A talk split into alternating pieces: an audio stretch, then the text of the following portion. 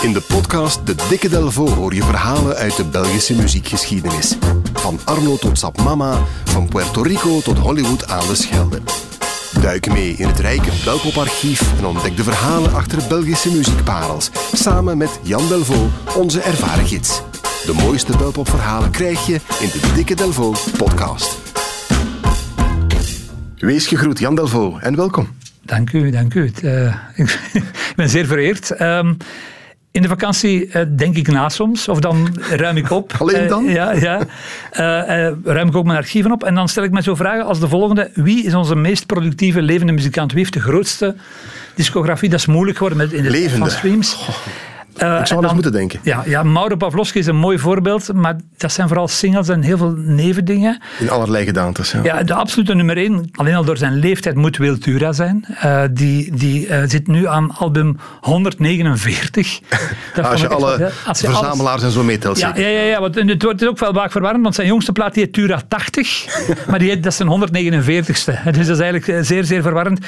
Plaat trouwens die op nummer 1, vind ik wel heel straf, die kwam op nummer 1 binnen in de Ultratop. Hij duwde Taylor Swift gewoon aan de kant. Ik bedoel, Wiltura op zijn tachtigste. Inderdaad, zoals je zegt, van, je hebt best-ofs en dan heb je de live-albums en dan Tura en Symfonie. Ik denk aan originele albums in de betekenis van uh, die echt, ik bedoel, echte uh, albums met nieuwe nummers. Zullen tussen de 50 en de 75 zitten, denk ik ongeveer. Uh, en als je dat getal neemt, 75 als richtgetal, dan ligt hij nek aan nek met deze man die zo pas zijn 73ste en 74ste album in 40 jaar heeft uitgebracht.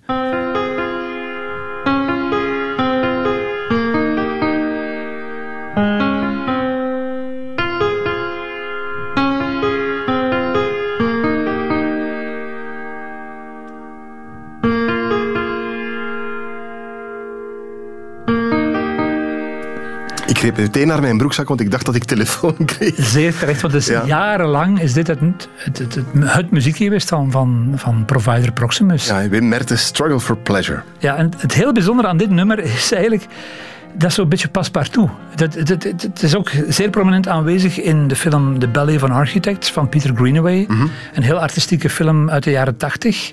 Maar tegelijkertijd is het eigenlijk ook... ook uh, uh, het staat ook op The Sound of Belgium. Zo'n plaat met allemaal dansnummers. Dus je kan er ook op dansen. Ja, er is ooit eens een remix van gemaakt, geloof ik. Hè? Ja, ja. Minimalistics heette die uh, groep. Omdat ah, ja. het, minima, het is ook minimalistische muziek.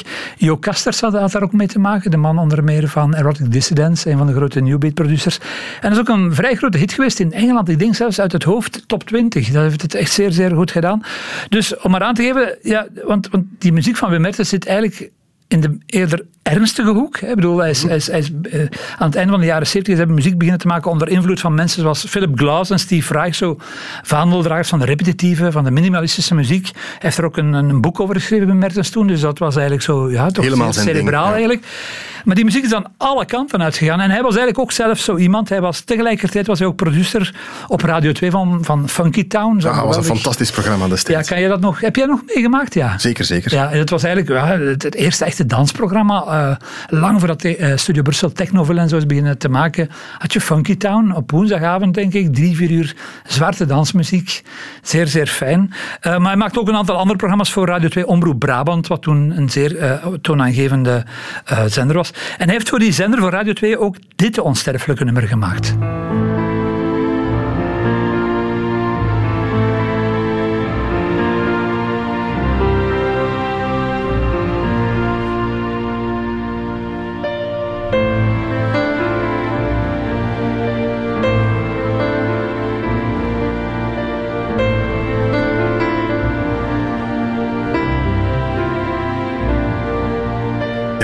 Helemaal met mijn oor tegen de radio, zoals ik dat vroeger als kind deed. Ja, close cover van Wim Mertens. Ja, dat was het muziekje van de nachtradio. ja, ja, vreemd genoeg uh, sloot Radio 2 toen de avond af om 20 voor 12. Waarom heb ik nooit begrepen? Dat, heeft iets met, dat zal een technische reden moet dat gehad hebben.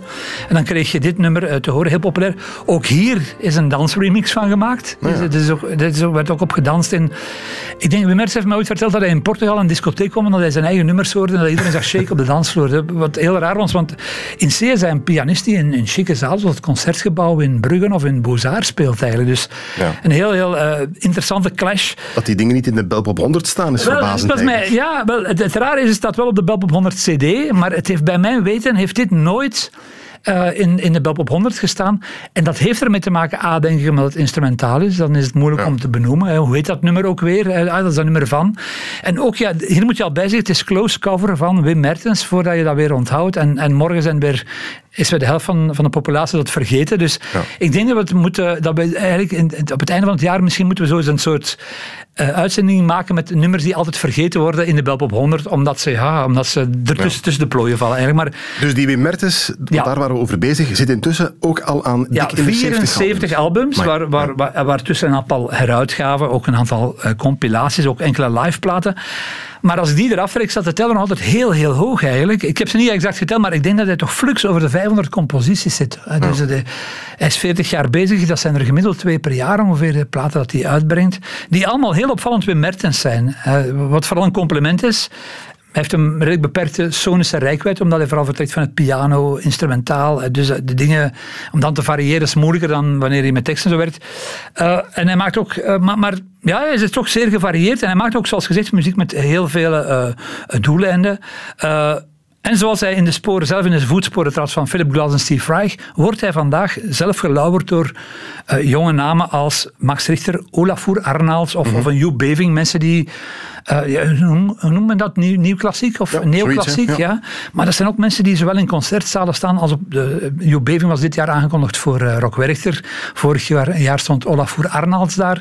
Dus dat zijn de Wim van deze tijd eigenlijk. Dus eigenlijk een soort, ja, is een boegbeeld. Het is een Belg met internationale weerklank, die we wel vaak vergeten. En dus ook met een immens uiveren. Dus, dus, uh, daar kan je, denk ik, ongeveer een hele maand naar luisteren. Ik eindig met het nummer waarmee ook zijn overzicht dat hij pas heeft uitgebracht begint. Het heet Inescapable. Nee, Inescapable, hoe spreek je dat uit? Inescapable. Inescapable, voilà. Inescapable in het Frans. Een overzicht van 40 jaar Wim, Wim Mertens dat onlangs is verschenen. En dat dus al zijn 73ste album was. Het nummer heet Quatre Oké, Jan, bedankt hè. Inescapable.